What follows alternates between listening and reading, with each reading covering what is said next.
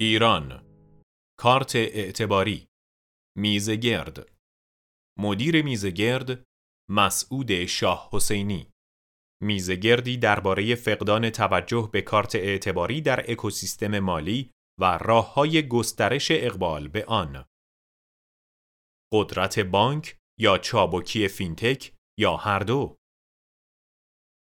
محمد رضا روشناس. برای ترویج کارت اعتباری پیش از هر اقدامی باید فرهنگ استفاده از آن اصلاح شود و در این زمینه مسئولیت اصلی را بانک مرکزی بر عهده دارد. فرهنگ فرزان نظام بانکداری سنتی ما هنوز به درک این موضوع نرسیده که تسهیلات خرد که کارت اعتباری هم نمونه ای از آن است چه فواید و مزایایی دارد. رجایی پور تمام حلقه های اکوسیستم باید با هم پیوند بخورند. بانک باید وظیفه بانکی خود را انجام دهد و فینتک هم وظیفه خود را.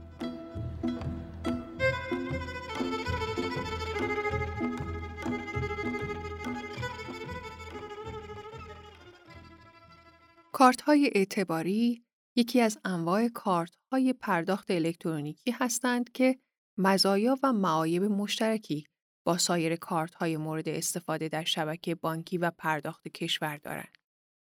در بانکداری جدید، کارت اعتباری از انواع تسهیلاتی است که به صورت الکترونیکی توسط بانک ها به مشتریان اعطا می شود.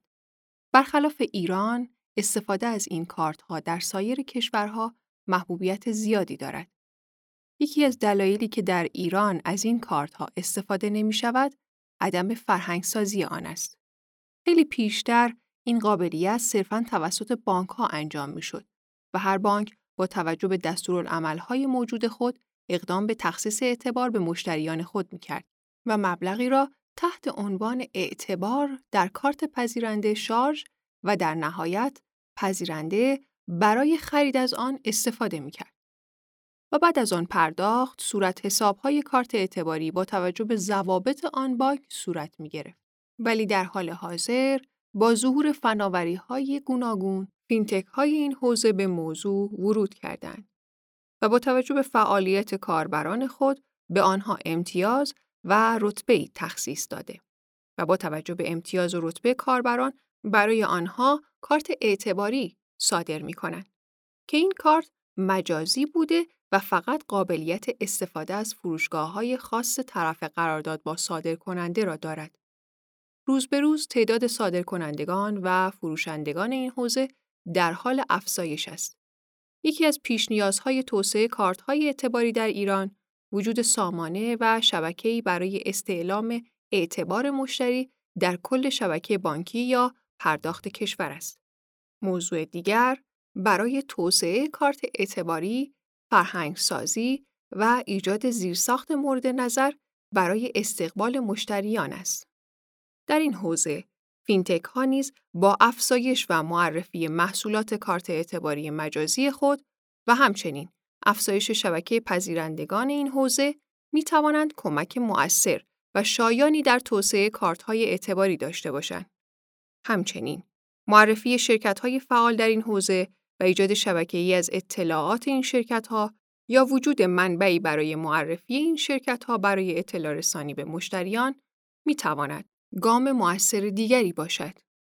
برای واکاوی بیشتر عدم اقبال به کارت اعتباری، میزگردی با حضور محمد رضا روشناس، عضو هیئت مدیره شرکت پرداخت نوین آریان، فرهنگ فرزان، معاون فروش و امور مشتریان داتین و نوید رجایی پور مدیرعامل شرکت دارا برگزار کردیم که مشروع آن را در ادامه خواهید شنید.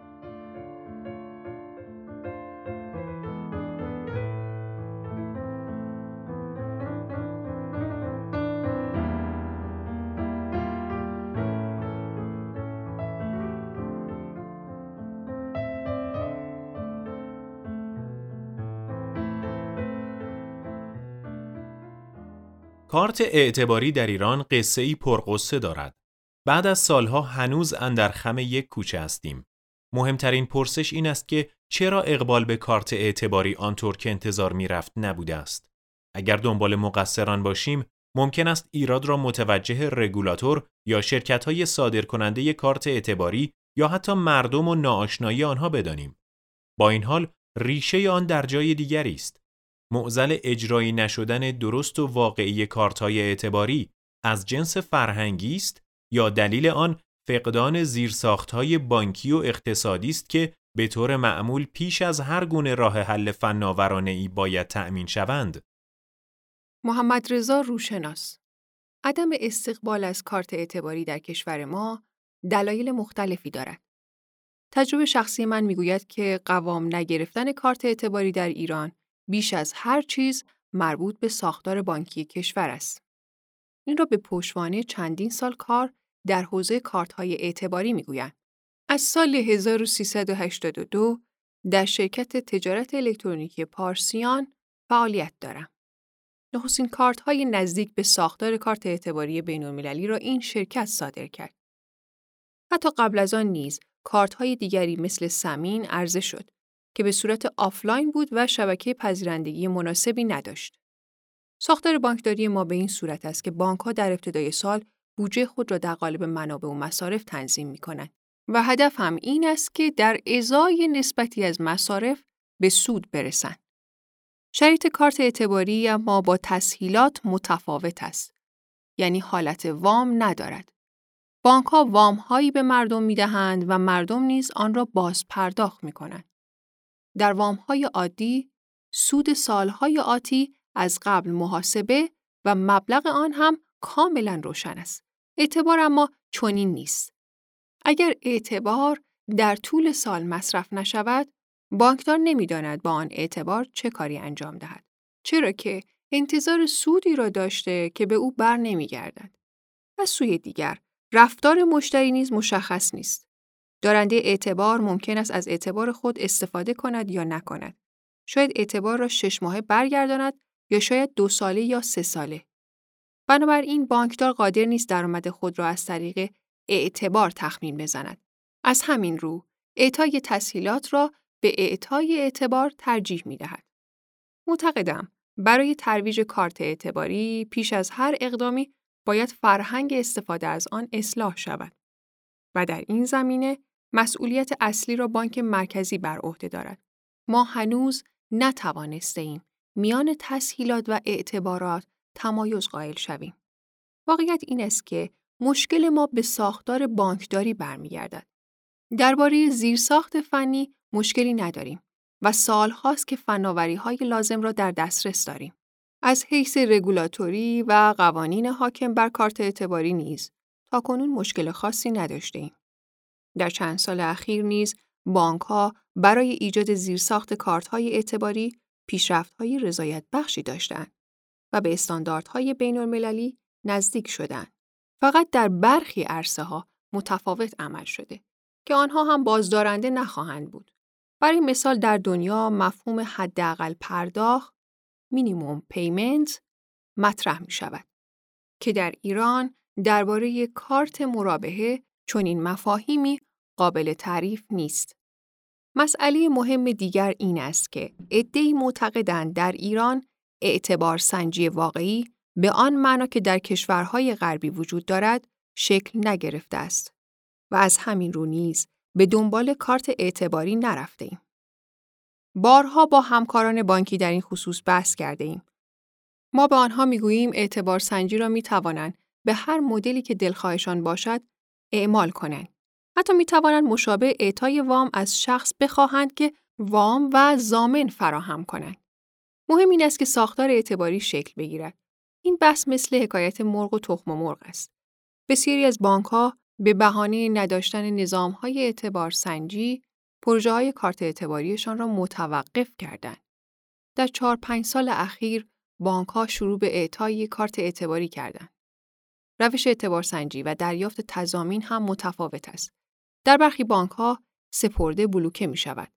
برخی بانک ها زامن طلب می کنند و برخی نیز بر اساس پارامترهای اعتبار سنجی اعطای اعتبار می کنند. اینها بخش های فرعی ماجراست.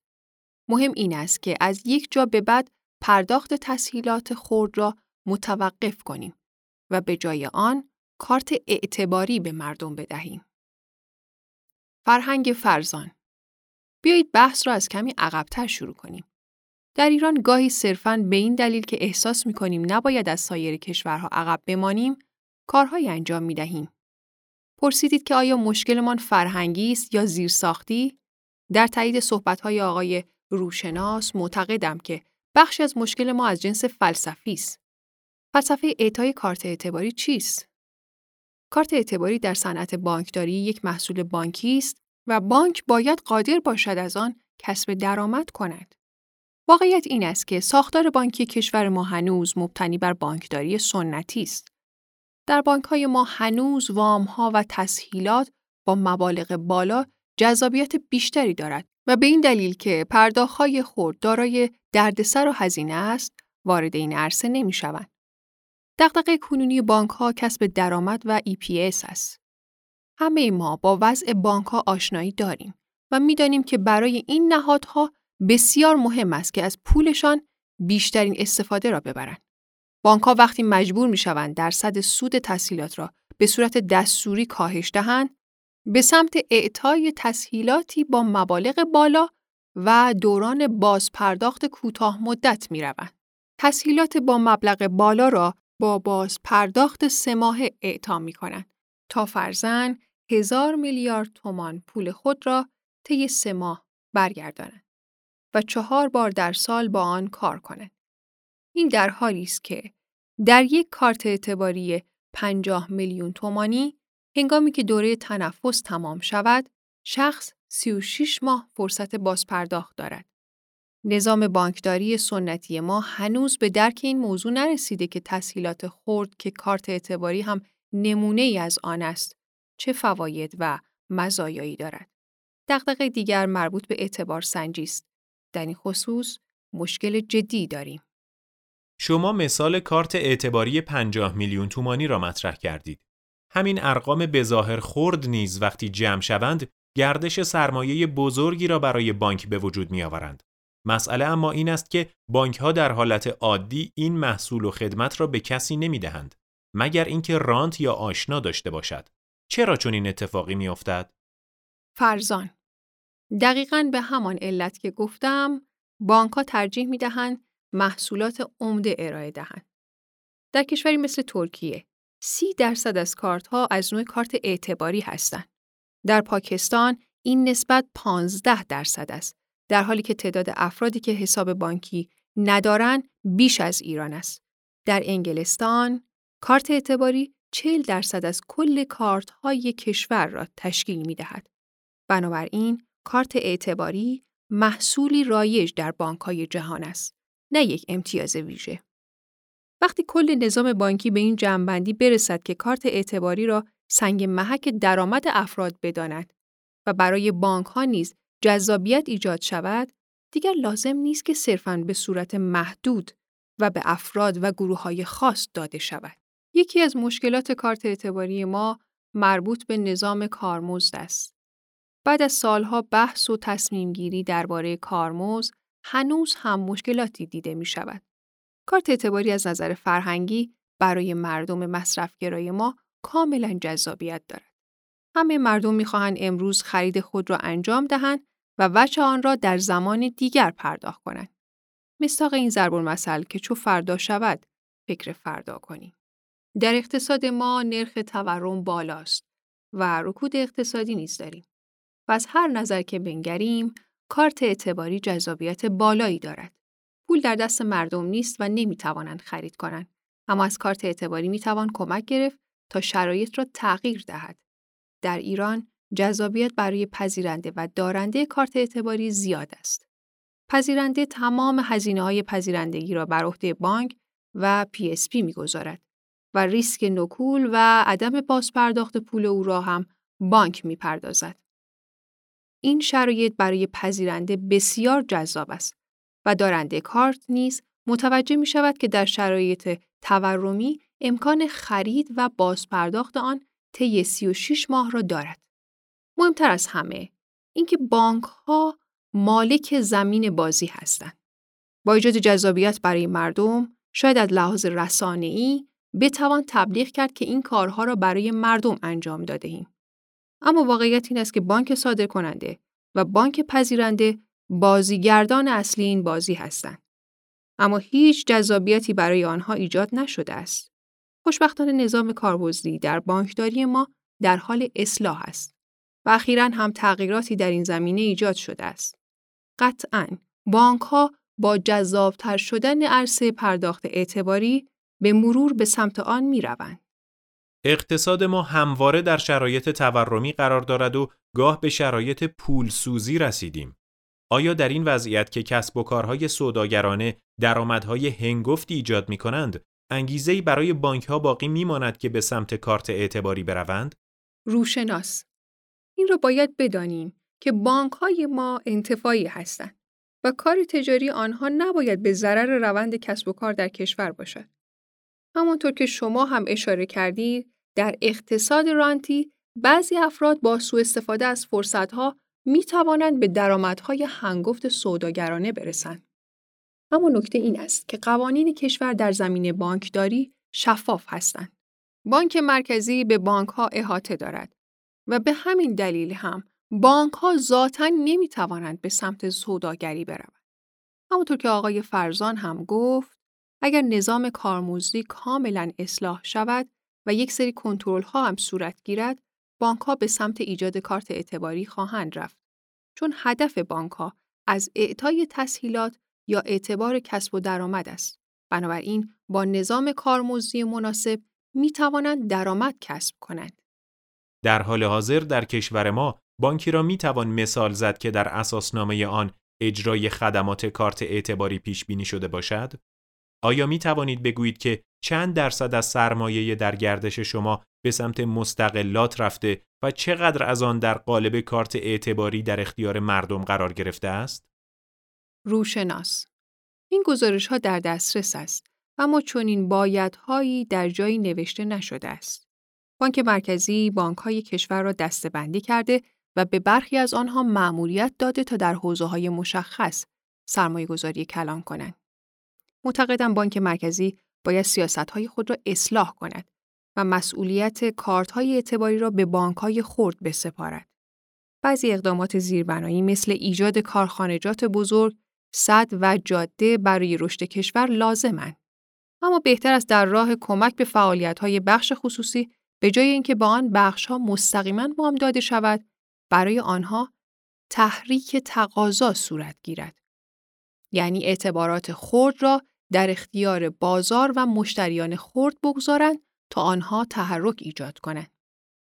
دو سال قبل پژوهشکده پولی و بانکی سلسله جلساتی با موضوعی مشابه بحث امروز ما برگزار کرد. در آن جلسه نمایندگان بانک ها، اتاق بازرگانی، شاپرک، فروشگاه های بزرگ مثل شهروند و رفاه و غیره حضور داشتند. نتیجه که حاضران در آن جلسات به دست آوردند این بود که مشکل اصلی مربوط به قانونگذاری است و اینکه بانک مرکزی چگونه تخصیص منابع انجام دهد.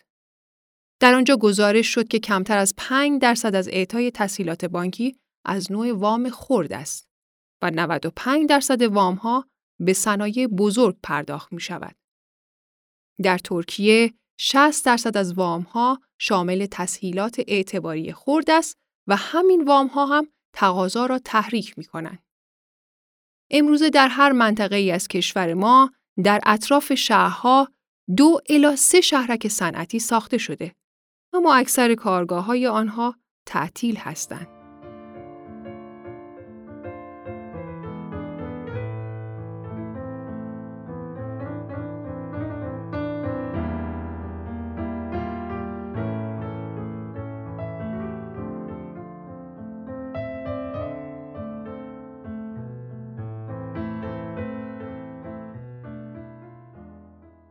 آقای فرزان، به نظر شما در شرایط اقتصادی و تورم کنونی آیا بانک ها انگیزه ای پیدا می کنند که به سمت پرداخت های خرد و کارت های اعتباری حرکت کنند؟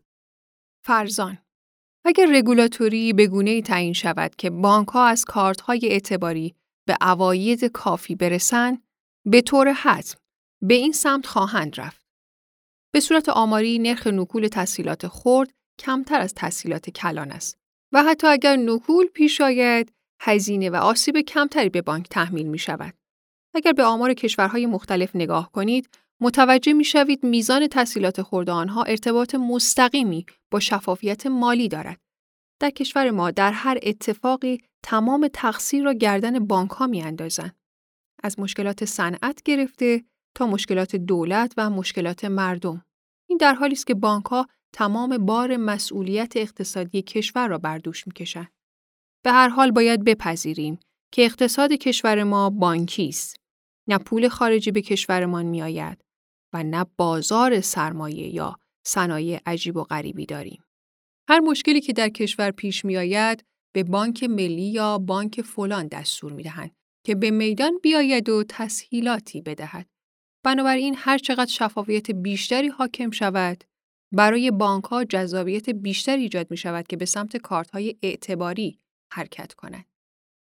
نوید رجایی پور در مورد دلایل رواج نیافتن کارت اعتباری معتقدم در کنار دلایل فرهنگی مهمترین علت حوزه رگولاتوری است که ارتباط میان بانک ها و مشتریان را در ایران از دیگر کشورها متفاوت کرده است.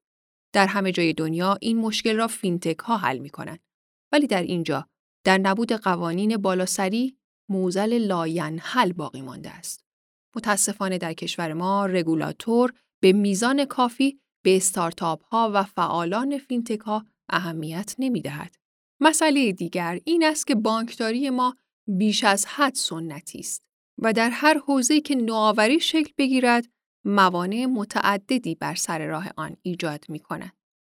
همانطور که در حوزه فناوری می توان تغییراتی به وجود آورد، در عرصه های مالی نیز با رعایت عقود اسلامی قادریم تغییر و تحولات نوآورانه ای را رقم بزنیم. متاسفانه جا انداختن مفاهیم جدید در سیستم بانکی ما سخت است. در سیستم بانکی تا به امروز آزمون و خطاهای زیادی درباره کارت اعتباری صورت گرفته و به همین دلیل تجاربی به دست آورده که می توان زینفعان مختلف آن را دور یکدیگر جمع کرد. این زنجیره زینفعان مختلفی دارد. اعم از پذیرنده تا بانک ها، نهادهای حاکمیتی و مشتریانی که نیازمند کارت اعتباری هستند. بخش سیستم بانکی ما به واسطه مدل تسهیلات و اعتباراتی که تاکنون به آن عادت کرده، نتوانسته مشتری را به سمت فرهنگ بهرهگیری از اعتبار تشویق و ترغیب کند. اعتبار سنجی و متعهد سازی کاربران نیز به فرهنگ سازی نیاز دارد. البته در صورت حل شدن موارد قبلی این کار چندان پیچیده نخواهد بود. جناب روشناس، بحث بانکداری سنتی مطرح شد. حتی در میان فینتک ها نیز شاهدیم که چندان به کارت اعتباری روی خوش نشان نمی دهند. در کشور ما تصور می شود کسانی اعتبار دارند که کارمند رسمی دولت باشند. چرا چون این تصور باطلی کماکان پابرجاست؟ این در حالی است که مختصات اشتغالی کشور سالهاست متحول شده و استخدام دولتی نیز دیگر وجود ندارد. آیا این تمرکز بر اعطای اعتبار به کارکنان دولت یک مسئله فرهنگی است یا باید آن را به پای ضعف رگولاتوری گذاشت؟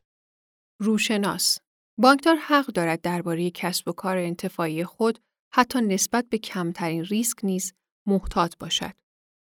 ضعف یا به عبارت بهتر خلای اصلی ما مربوط به رگولاتوری است.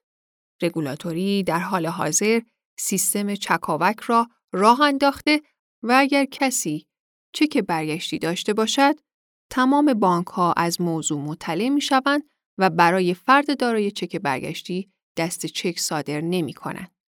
در چند هفته اخیر مشابه همین کار درباره تأخیرهای مالیاتی نیز انجام شده است. بدین ترتیب رگولاتور از طریق سامانه هایی که ایجاد می کند قادر است اعتماد بانکدار را جلب کند.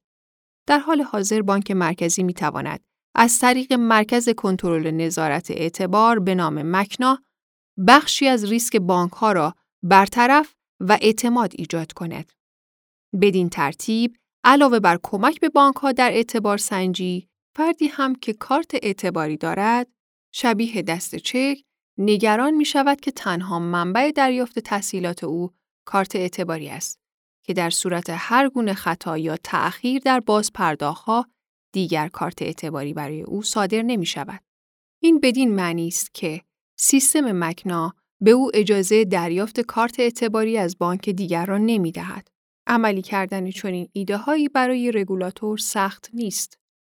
از این طریق می توان دیدگاه های سنتی را اصلاح کرد و اگر چنین شود، بانک های کشور به سرعت به سمت ارائه کارت اعتباری خواهند رفت. روشن است که بانکدار در وضع قوانین نقش چندانی ندارد، بلکه فقط مجری است. قوانین اعم از اینکه صلب و صفر و یکی باشند یا پیشرو حالت خاکستری ندارند و باید اجرایی شوند. طبیعی است وقتی رگولاتور امکانات اعتبار سنجی را فراهم آورد، خیال بانکدار هم راحت می شود و دیدگاه خود را تغییر می دهد. از دید من، مسئولیت اصلی ایجاد تحول بر دوش رگولاتور است. فرزان از زمان قدیم کارمند دولت بودن یک اعتبار به حساب می آمد و بسیاری از بانک ها تسهیلات را فقط به کارمندان پرداخت می کردن. در حال حاضر با گرفتن بعضی اطلاعات به راحتی می توان اعتبار سنجی انجام داد و لزومی ندارد تمرکزمان بر کارکنان دولت باشد. به موضوع چک اشاره شد. طبق قانون به هر شخص فقط می توان یک کارت اعتباری تخصیص داد. پس این بحث مطرح نیست که اگر یک جا بد حساب باشد در جای دیگر به او کارت اعتباری ندهند. در حال حاضر راه را برای صدور کارت های بانکی بستند. همین مسئله نوعی رقابت را به وجود آورده است. اگر اشتباه نکنم، در کشور ما با 80 میلیون جمعیت تعداد کارت های فعال و دارای تراکنش بیش از 200 میلیون و تعداد کل کارت ها از این هم بیشتر باشد. در چنین شرایطی فقط دویست هزار کارت اعتباری صادر شده یعنی دو درصد از کارت های کشور. رگولاتور نوعی رقابت و مسابقه میان بانک ها به وجود آورده است. چرا که اگر کسی از یک بانک کارت اعتباری دریافت کند، هیچ بانک دیگری نمی‌تواند به او کارت اعتباری بدهد. در حالی که هیچ جای دنیا چنین قانونی وجود ندارد. افراد می توانند به طور همزمان مسترکارد، ویزا کارت و سایر کارت ها را دریافت کنند. همین قانون به شدت محدود کننده است. آن هم در بازاری که در آن عوامل مشکل ساز کم نیستند. رجایی پور یکی از اشکالات بزرگ ما این است که تصور می کنیم مشکل کارت اعتباری را بانک ها باید حل کنند. بانک ها به دلیل سنتی بودن روندهایشان به موضوع اعتبار هم به شکل سنتی نگاه می کنند. در حال حاضر نمی‌توان از بانک ها انتظار داشت متدهای اعتبار سنجی بر پایه هوش مصنوعی را اجرایی کنند. گرچه خیلی ها به آن سمت رفتند و امکان اجرایی شدن آن هم وجود دارد. من معتقدم نوآوری را باید خارج از بانک و با بازیگران دیگری انجام دهیم. در عرصه بین المللی هم نوآوری را به خارج از بانک سپردن چون آنها در این حوزه تخصص، زمان و انرژی بیشتری دارند و صرفاً بر یک محور اعتباری مثل کارکنان دولت متمرکز نیستند. در دنیا بخش کوچکی از اقتصاد را دولتی ها میچرخانند. گرچه در ایران بخش بزرگی هستند ولی همین حالا به دلیل تعدد تسهیلاتی که کارکنان دولت می‌گیرند همانها هم ریسک نکول دارند. نگاه بانک به کسب و کار سنتی است و به همین دلیل نمی‌تواند نوآوری ایجاد کند. همانطور که گفته شد، هیچ دلیلی ندارد که وقتی کسی از یک بانک کارت اعتباری دریافت می کند و پرونده اعتباری برای او در بانک مرکزی ایجاد می شود، نتواند از بانک دیگری کارت اعتباری دریافت کند. در حال حاضر می توان از بون کارت به شکل نامحدود استفاده کرد. ما به سیستم های نوآورانه نیاز داریم. اما بازیگران خارج از بانک باید آن را ایجاد کنند. یعنی بانک ها باید در جایگاه خودشان به وظیفه اصلی خود بپردازند و از فینتک ها و استارتاپ ها کمک بگیرند. رگولاتور نیز باید در جایگاه خود به وظایف تشویقی و نظارتی بپردازد. در حال حاضر، بانک ها در پرداخت تسهیلات غیر اعتباری به اشخاصی تسهیلات پرداخت می کنند که یا زامن دولتی داشته باشند یا دریافت کننده تسهیلات خودش کارمند دولت باشد. در حالی که با سیستم های تازه‌ای مثل چک سیادی و احراز هویت غیر حضوری که در کشور راه افتاده، می توان اتفاقات بهتری رقم زد. از همین روش های تسهیلات دهی می توان برای کارت های اعتباری نیز استفاده کرد. جناب فرزان، درباره متدهای اعتبارسنجی فعلی در نظام بانکی کشور که یکی از مهمترین آنها کارمند بودن است توضیح دهید. به نظر شما راه برون رفت از شیوه های سنتی اعتبارسنجی چیست؟ فرزان در رابطه با صحبت های آقای رجایی پور که فرمودند ایجاد کارت اعتباری را باید به فینتک ها سپرد، تاکید من بر این است که بانک ها باید وارد بازی کارت اعتباری شوند. وگرنه پایدار نخواهد شد. در دنیا فینتک ها چند سال سابقه دارند. کمتر از کارت اعتباری. در همه کشورها سالهاست کارت اعتباری رواج دارد. فینتک ها قطعا می توانند به کمک بیایند. اما مسئله این است که حتی بزرگترین بانک های دیجیتال اروپا از میان جمعیت 700 یا 800 میلیون نفری این منطقه تنها 3 الی 5 میلیون مشتری دارند. چه برسد به اینکه تعداد دریافت کنندگان کارت و اعتبار دیجیتال را بسنجیم. حضور فینتک ها قطعا مؤثر است ولی تا زمانی که بانک ها به میدان نیایند کارت اعتباری جذاب و نهادینه نمی شود. چرا چنین است؟ به خاطر ریشه و قدمت بانک هاست؟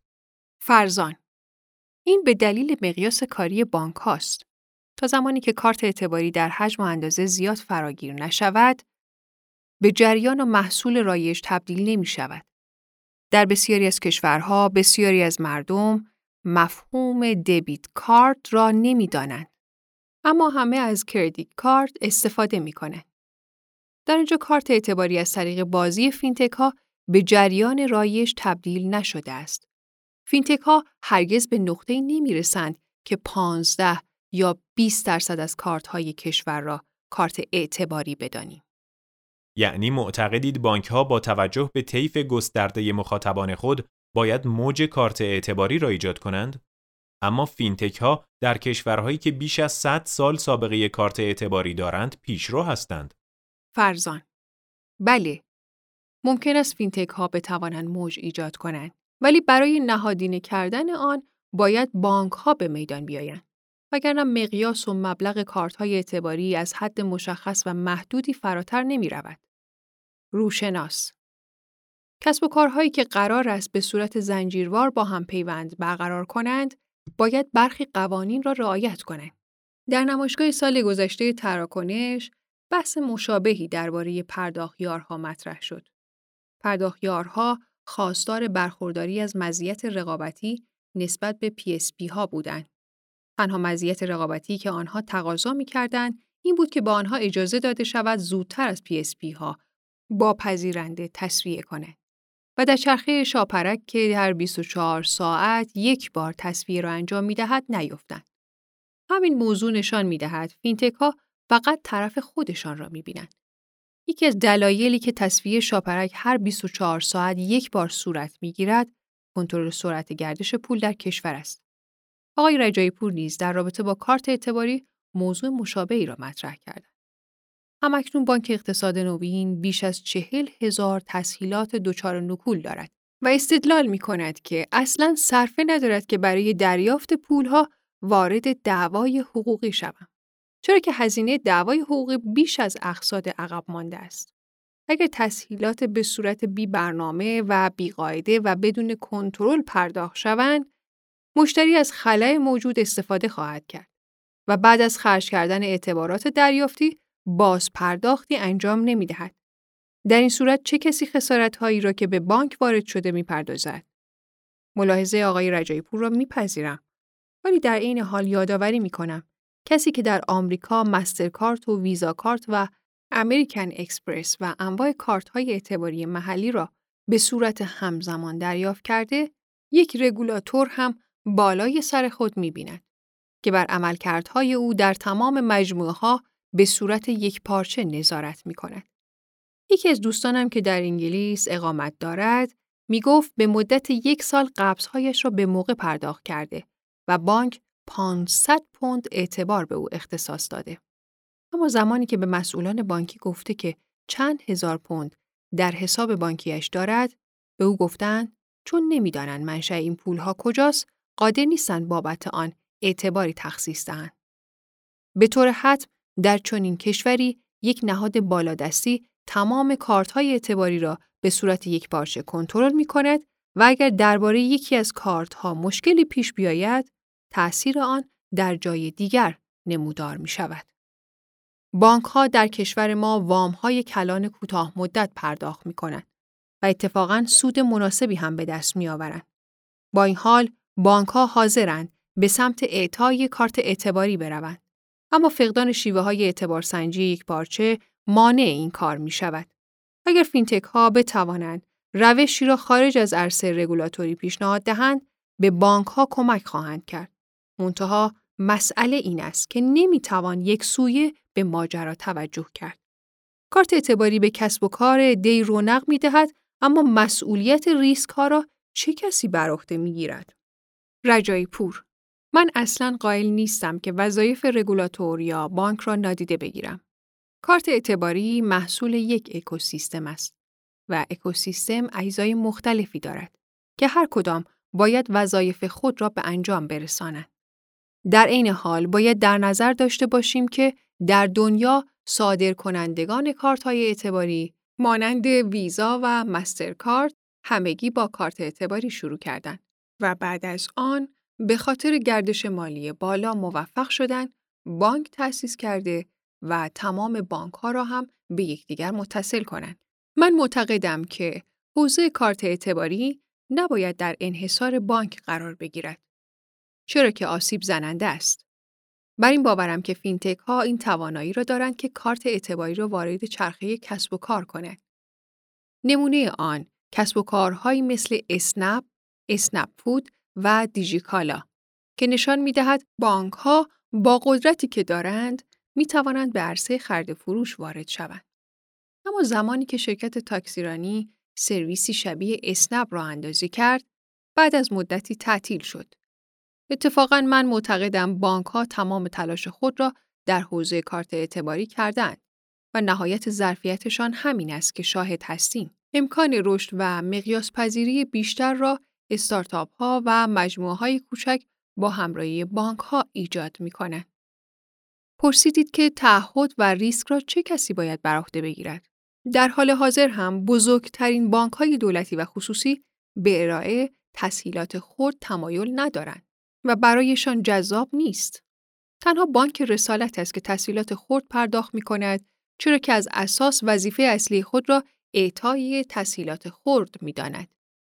درصد نکول این بانک کمتر از دو درصد اعلام شده است. بانک های ملی و تجارت دارای کسب و کارهای بزرگ و متعددی هستند و دلیلی نمی بینند که به سمت تسهیلات دهی خرد حرکت کنند. به قول مهندس روشناس، چرا بانک اقتصاد نوین باید خودش را درگیر وام یا اعتبارهای ده یا پنجاه میلیون تومانی کند؟ قطعا برای این بانک به صرفه نیست که به دنبال وصول طلب خود برود.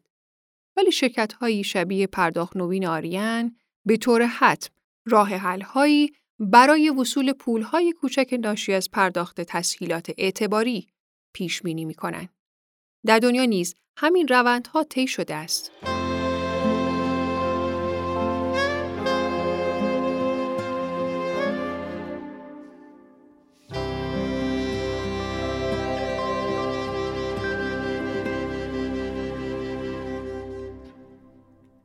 چرا پیگیری مبالغ کوچک برای شرکت‌هایی نظیر پرداخت نوین آریان صرفه اقتصادی دارد ولی برای بانک اقتصاد نوین اینچنین نیست؟ رجایی پور بانک ها منطق کسب و کاری متفاوتی دارند. اکثر بانک ها به این سمت رفتن که تسهیلات خود را به بانک های خصوصی یا به کسب و کارهای بزرگ پرداخت کنند.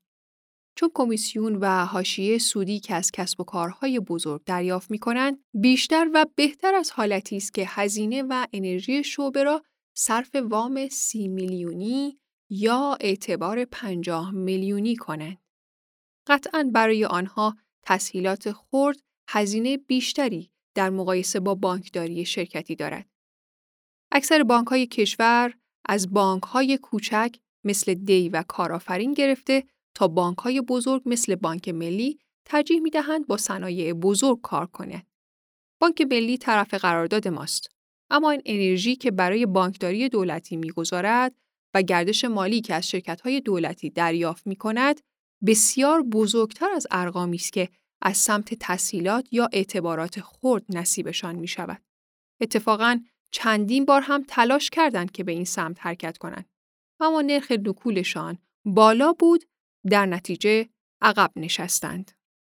در حال حاضر نظام بانکی ما با دو معضل در زمینه بحث کارت‌های اعتباری روبروست. یکی اینکه اگر تسهیلات و اعتبار خرد دست بانک ها باشد، وضعیت اکنون که دچار نوعی عقب ماندگی تاریخی بلند مدت نسبت به کارت اعتباری می‌شویم، ادامه می‌یابد و کارت اعتباری راه نمیافتد. از سوی هم اگر مسئولیت را صرفاً متوجه فینتک ها بدانیم، شاید ساختارهای اقتصادی کشور دچار لغزش شوند. همانطور که اشاره شد، در گذشته تجربه پرداختیارها را در کشورمان داشته ایم. این دو جنبه را چطور می‌توان به طور همزمان مدیریت کرد؟ فرزان بخش از صحبت‌های آقای رجایی پور رو قبول دارم.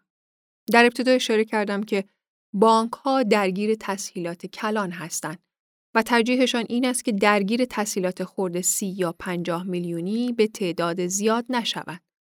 با این حال چاره‌ای جز ورود بانک ها به عرصه کارت اعتباری برای فراگیر کردن آن نداریم. فینتک ها نمی توانند جایگزین بانک ها در این عرصه باشند. به این دلیل که مقیاسشان در حد بانک ها نیست و حجم مالی کسب و کارشان نیز بسیار کمتر از بانک هاست. در این حال فینتک ها می توانند آغازگر بازی و ایجاد کننده جذابیت باشند. همه ما می‌دانیم که فضای کاری فینتک ها با فضای کاری بانک ها بسیار متفاوت است. با وجود این، رگولاتور تاثیرگذاری بیشتری نسبت به فینتک ها دارد. چرا که قادر است جذابیت هایی به وجود آورد تا بانک ها به راحتی به سمت ایجاد کارت اعتباری بروند. اینکه بانک ها به استقبال کارت اعتباری نرفتند به این دلیل است که به آنها گفتند کارت اعتباری را با روشی که به آنها دیکته می شود ایجاد کنند. طبیعی است که بانک هم ترجیح می دهد اصلاً به سمت کارت اعتباری نرود. هرچه باشد بانک ها هم باید به سهامدار خود پاسخگو باشند و کسب و کار خود را ارتقا دهند. نظام کارموز و شفافیت مالی دغدغه های جدی هستند. وقتی یک نفر بابت کار مشخصی از بانک وام می‌گیرد و آن مبلغ را در جای دیگر هزینه می کند، بانک هیچ اقدامی نمی تواند انجام دهد. یعنی فقط بر فهرست بدهکاران او افسوده می شود. مسائل از حوزه اختیار بانک خارج است و بانک قادر نیست به کسی بگوید پول را چطور خرج کند. در این شرایط، رگولاتور باید وارد عمل شود. در کشور ما مهمترین چالش کارت اعتباری اعتبار سنجی است. ما اعتبار سنجی به معنای واقعی نداریم. آقای روشناس کشور انگلیس را مثال زدن. در انگلیس کسی که می‌خواهد وام بگیرد نیاز به وسیقه دارد نه. در کشور ما برعکس است.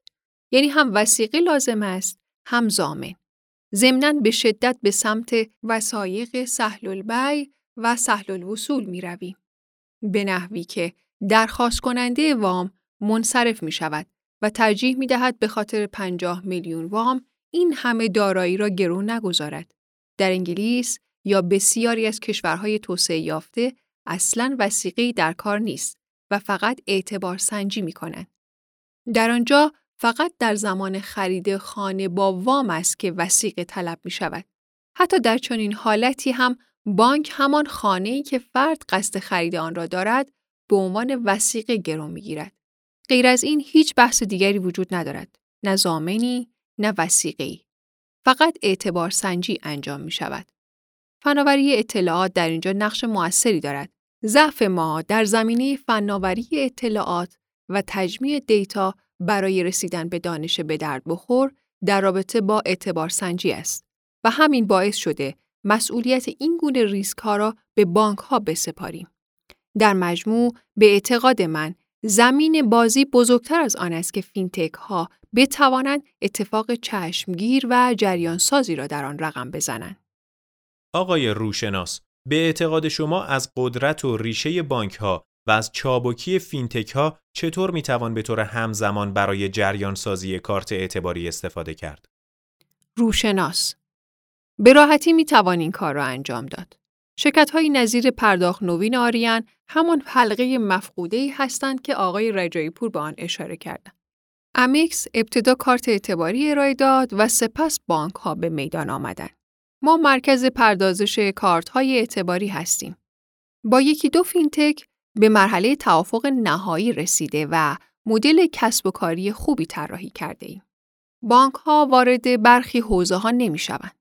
به این دلیل که پذیرش دردسرها و ریسک های آن حوزه برای آنها توجیهی ندارد. ما یک مرکز پردازش کارت و همچنین PSP هستیم و به کل اکوسیستم اشراف داریم. بنابراین می توانیم قدرت پردازش خود را در اختیار فینتک ها قرار دهیم تا بازاری را تعریف کنند که هم از طریق آن کارت های اعتباری صادر شود و هم محل صرف هزینه را مشخص سازند. از دید من، برای راه اندازی موفق اعتبار سنجی و کشف تأخیرهای مالیاتی هنوز زود است. حتی با در نظر گرفتن این ضعفها همچنان بازارهایی با ریسک پایین وجود دارد. اگر فینتک های ما بتوانند کسب و کارهای گروهی را تعریف کنند، مثلا با سازمان ها قرارداد ببندند و گواهی کسر از حقوق دریافت کنند، این موضوع باعث کاهش نکول می شود و کارت اعتباری به جریان می افتد. در این زمینه البته تمام مسئولیت را نباید گردن رگولاتور انداخت. رگولاتور فقط یک جز از زنجیره است. رگولاتور دیتاهای بانکی را در اختیار دارد ولی به دیتای مالیات دسترسی ندارد. ما باید منتظر باشیم که طرح تحول دیجیتال که وزارت اقتصاد و دارایی به دنبال آن است به مرور پیش برود و تمام سوابق مالی به تدریج به هم متصل شود تا بتوانیم دیتای مناسب و قابل اتکایی به دست آوریم. در حال حاضر اعتبار سنجی فقط در این حد است که بدانیم اوضاع در بانک ها چگونه است و تسهیلات بانکی تا چه اندازه به موقع پس داده می شوند یا تأخیر دارند. اعتبار سنجی در نظام بانکی همین الان هم امکان پذیر است و می توان سنگ بنای آن را گذاشت. اما باید با کسب و کارها نیز قرارداد ببندیم و از آنها نیز کمک بگیریم. ما طی یک ماه آینده با یک شرکت شروع به همکاری می کنیم. فینتک ها نیز در مقایسه با کار کردن مستقیم با بانک ها از طریق همکاری با ما راحت تر می توانند به عرصه کارت اعتباری ورود پیدا کنند. آقای روشناس با تمام تحولاتی که صورت گرفته با این حال در بانک ها هنوز کپی کاغذی کارت ملی هوشمند را از مراجعه کنندگان طلب می کنند. این فقط یک مثال کوچک از صدها مشکلی است که در نظام بانکی دیده می شود. در چنین وضعیتی می توان انتظار داشت که طرح تحول دیجیتال به نتیجه ای برسد؟ روشناس گام ها را باید یکی یکی برداشت. کرونا گرچه مشکلات زیادی ایجاد کرده اما از سوی نعمت هم بود چرا که خدمات غیر حضوری را تقویت کرد. بانک ملی نخستین بانکی بود که EKYC را راه اندازی کرد. ما نیز پروژه های مشابهی را اجرا کرده ایم که احراز هویت را به شکل معتبر از طریق اپلیکیشن انجام می دهیم. برای مثال، آیا شما برای ثبت نام سجام کپی کارت ملی تحویل می دهید؟ معتقدم فرصت خوبی فراهم شده و ما نیز اعلام کرده ایم که هر فینتکی قصد داشته باشد وارد عرصه اعتباری شود، ما حاضریم مشاوره بدهیم. آقای رجایی پور بانک قرض رسالت را مثال زدند. سازوکار قرض رسالت با سایر بانک ها کاملا متفاوت است. با همانها هم مذاکرات زیادی انجام داده ایم. اما می‌گفتند امکان حضور در میدان کارت های اعتباری را ندارند. ویژگی برجسته بانک رسالت سازوکار امتیازدهی و شبکه‌ای است که تأسیس کرده است. ساختار بانک رسالت واقعا متفاوت است. اگر آقای رجایی پور بتوانند از همکارانمان در بانک رسالت دیتا دریافت کند، ما آمادگی داریم که قدرت پردازشی خود را در زمینه کارت‌های اعتباری در اختیار آنها بگذاریم و کسب و کارهایی را تعریف کنند. PSP ها در حال حرکت به سمتی هستند که پردازشگر شوند. کارت ملی هوشمند فقط یک گام ابتدایی به سوی تحول دیجیتال بود. برای به نتیجه رسیدن تحول دیجیتال به همت عالی نیاز است. نمی توانیم دلمان را به این قضایا خوش کنیم. راه های دیگری هم برای ترویج و توسعه کارت اعتباری وجود دارد. در پایان سال اخیر، بانک ملی پیشگام این عرصه بوده و ما نیز پلتفرم خودمان را آماده کرده ایم تا رو به جلو حرکت کنیم. آقای رجایی پور، فینتک ها چطور می توانند به اعتبار سنجی کمک کنند؟ رجایی پور همانطور که بنده و دوستان تاکید کردیم، تمام حلقه های اکوسیستم باید با هم پیوند بخورند و تنها به یکی از آنها توجه نکنیم. بانک باید وظیفه بانکی خود را انجام دهد و فینتک هم وظیفه خود را. شرکت پرداخت و رگولاتور نیز باید متناسب با جایگاهی که دارند وظایفشان را انجام دهند. اینها در کنار یکدیگر معنا پیدا می کنند و هیچ کدام قادر نیستند جای دیگری را پر کرده یا وظیفه او را انجام دهد. شاید در آینده بتوان کل سیستم را در یک بانک جای داد و دیگر نیازی به حضور در شعبه هم نباشد. اما در فضای کنونی کشور باید تمام زینفعان اکوسیستم به همکاری با یکدیگر بپردازند تا رشد محقق شود. شاید بگویید اپلیکیشن آب ابتدا متعلق به یک PSP بود و سپس به آب تبدیل شد. اما من معتقدم آب قبل از اینکه ابزار PSP باشد یک ابزار فینتکی بود که ناگهان رشد کرد و موفق شد تمامی بانک ها را پشت سر بگذارد. تمام اپلیکیشن های همراه بانک هم در گذشته وجود داشتند ولی مردم به سمت استفاده از فینتک رفتن. در حال حاضر خیلی ها برای رقابت با آب در حال عرض اندام کردن هستند. در عرصه اعتبار سنجی با وجود تمام مشکلاتی که در کشور داریم، بعضی رفقا و رقبای ما اتفاقات خوبی را رقم زدن. دیجی پی متعلق به دیجی کالا است و در حوزه دیتای خرید مشتریان تحلیل های زیادی انجام می دهد. برای مثال به کسی که خوش حساب بوده و امتیازاتی گرفته مقداری اعتبار می دهند تا تشویق شود بیشتر خرید اعتباری کند. این فقط یک مثال است که نشان می دهد یک فینتک چطور روش اعتباری ایجاد کرده و با PSP و بانک و لیزینگ برای تأمین اعتبار هماهنگ شده است. همانطور که گفته شد، دیتا و هوش مصنوعی قابلیت تحول آفرینی در اعتبار سنجی نوین را دارند. بانک ها در بسیاری از مواقع به جای آنکه به سمت کارت اعتباری بروند، صورت مسئله را پاک می کنند و وثیقه می گیرند یا روی کارمند دولتی بودن متمرکز می شوند. فینتک ها راه حل هایی برای اعتبار سنجی پیدا می کنند.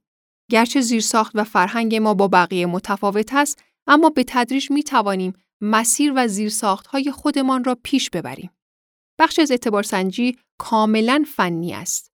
تمرکز ما به یک بخش دیگر از اکوسیستم است که البته جنبه های فنی نیز دارد.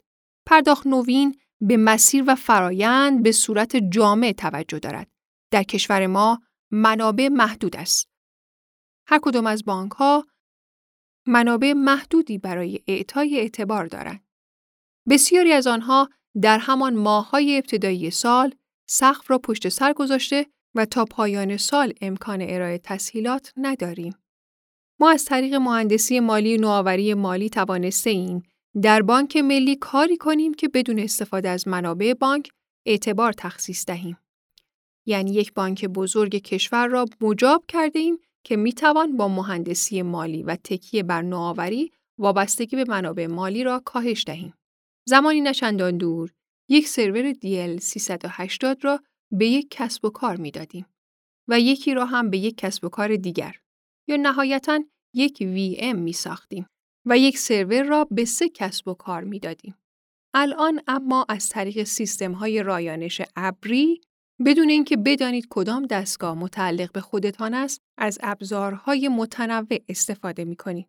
بر وقت نیاز به قدرت بیشتر داشته باشید با کمترین هزینه ظرفیت را افزایش می دهید. رایانش ابری در حوزه مالی نیز کاربردپذیری بالایی دارد.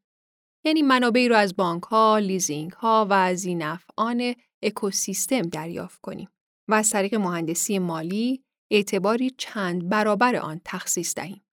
در این صورت نیازی نیست همیشه منتظر باشیم که منابع مالی را بانک تأمین کند. جناب فرزان، تعداد بانک ها کمتر از فینتک ها هستند ولی مخاطبان آنها بسیار بیشتر است. آیا بدون حضور بانک ها و بدون به اشتراک گذاری پایگاه های داده می توان به سمت اعتبار سنجی مشتریان رفت و به راه حلی جهت ارائه کارت اعتباری دست یافت؟ فرزان ابتدا نکته‌ای در رابطه با صحبت‌های قبلی هم می‌گویم. یک پیشنهاد مطرح می‌کنم که باز هم دو پیش نیاز آن رگولاتوری و اعتبار سنجی است. یکی از حوزه هایی که فینتک ها می برای توسعه خدمات اعتباری کار کنند عرصه C2C است که بانک ها بعید است به این زودی ها بستری را برای آن ایجاد کنند و به این سمت و سو بروند. این مثال ساده را در نظر بگیرید. فرض کنید من الان می‌خواهم هزار دلار ارز خریداری کنم. خریدار باید به قیمت 21 هزار تومان دلار بخرد. از طرفی نیز شما می‌خواهید به قیمت 20 هزار تومان به صراف بفروشید و این هزار تومان هم کارمزد صراف است. اگر من و شما بتوانیم همدیگر را پیدا کنیم، شما می توانید دلارهایتان را به قیمت 20500 بفروشید و من هم می توانم 20500 بخرم. به این ترتیب من 500 تومان ارزانتر می خرم و شما هم 500 تومان گرانتر می فروشید. اصل ماجرای بانک ها بالا بودن هزینه پول است. کارت اعتباری نیز هزینهشان را افزایش می دهد. الان کسی که می خواهد از بانک وام دریافت کند در باز پرداخت باید 23 یا 24 درصد سود برگرداند. از طرفی سپرد گذاران نیز در حالت معمول فقط 18 درصد سود از سپرده هایشان دریافت می کنند. اگر فینتک ها بتوانند این دو حلقه را به یکدیگر متصل کنند، هر دو طرف سود خواهند کرد. در این حال، بانک ها هم به عنوان بسترساز در این بخش نقش جدی و کلیدی خود را ایفا می کنند. در دنیا نیز همین تجربه ها وجود دارد. در حال حاضر قوانین و مقرراتی برای چنین کارهایی نداریم و در نتیجه فینتک ها به راحتی نمی توانند وارد عرصه شوند. بنابراین لازم است رگولاتور قدری به روزتر باشد و جلوتر حرکت کند. فکر می کنم در چنین مواردی باید مسائل فقهی و شرعی را نیز در نظر گرفت. فرزان همانطور که بانک ها چالش های مختلف را حل کردند و موانع بر سر راهشان را برداشتند، قادرند مسائل فینتک ها را نیز مدیریت کنند. عرصه فعالیت فینتک ها وام های خرد است و می توانند با اعداد خیلی کوچک شروع کنند. می توانند از داده هایی که در فضای دیجیتال به وجود می آید برای اعتبار سنجی افراد استفاده کرد. ولی باید به مرور معیارها را توسعه دهیم. به نظر من بدون تسهیم اطلاعات بانک ها نمی توان قدم های بزرگ برداشت. در حال حاضر حجم گزارش ها و داده هایی که بانک مرکزی از بانک ها دریافت می کند بالاست. اگر این اطلاعات به اشتراک گذاشته شوند اتفاقات مهمی رخ می دهد. شما به مثال چک اشاره کردید.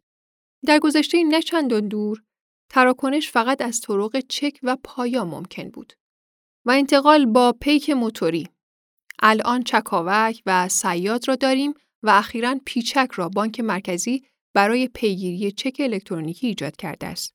بدین ترتیب حتی کاربر نهایی هم به راحتی متوجه می شود که کسی که به او چک می دهد چه وضعیتی دارد. دیتاها تولید شده و اتفاقات خوبی از سمت رگولاتور در حال رخ دادن است. اما روندها کند است. شبیه به خودرویی که با سرعت 200 کیلومتر در ساعت حرکت می کند و ما با سرعت 30 یا 40 کیلومتر به دنبال آن می دویم. طبیعی است که نه تنها به خودرو نمی رسیم بلکه فاصله ما نیز به طور پیوسته با آن بیشتر می شود. به طور قطع باید از دیتابیس ها و داده های بانک ها استفاده شود. بخش عمده این اطلاعات در اختیار بانک مرکزی است. بنابراین فقط به کار متمرکز و چند جانبه جهت استخراج گزارش های اعتبار سنجی نیاز داریم. آقای روشناس اشاره کردند که می‌توان جایگزین هایی برای داده بانکی آورد. به اعتقاد من اعتبار سنجی مسئله کلیدی است. همین حالا اعتبار سنجی یکی از دقدقه های اصلی حوزه اعتبارات بانک ها است. یعنی اگر کسی خیال آنها را راحت کند، اعتبار خورد ارائه می کنند. واقعیت این است که بانکداری ما هنوز هم سنتی است. در گذشته افراد با گرو گذاشتن سیبیل خود وام می گرفتن. هنوز هم می توان در بانک ها از روشی مشابه استفاده کرد. اتفاقا مسئله بدی هم نیست. خودش نوعی اعتبار سنجی است. یک نفر می رود و بدون هیچ حساب و کتاب و زمانتی می گوید به فلانی وام بدهید. چون می‌داند که نکول ندارد و پول هم بر می گردد. در بازی وام های خورد چون با تعداد زیادی از وام گیرنده روبرو هستیم بنابراین نیازمند یک نظام یا سیستم هستیم که اطمینان خاطر ایجاد شود که وامگیرنده پول را برمیگرداند. قطعا نرخ نکول هم خواهد داشت که جزی از هزینه ها به شمار می رود. آقای روشناس، مشخص است که تلاش تمام بازیگران صنعت بانکداری شکلگیری اکوسیستم کارت‌های اعتباری و عملیاتی شدن آن در کشور است. مسترکارت همکنون در 210 کشور جهان فعال است و شاید روزی هم به ایران بیاید. در این صورت آیا رقبای داخلی امکان رقابت با چنین قولهایی را دارند؟ روشناس پاسخ کاملا روشن است. آنها فقط شبکه را میآورند. در حالی که نظام بانکداری ما در تعارض با نظام بانکداری آنهاست.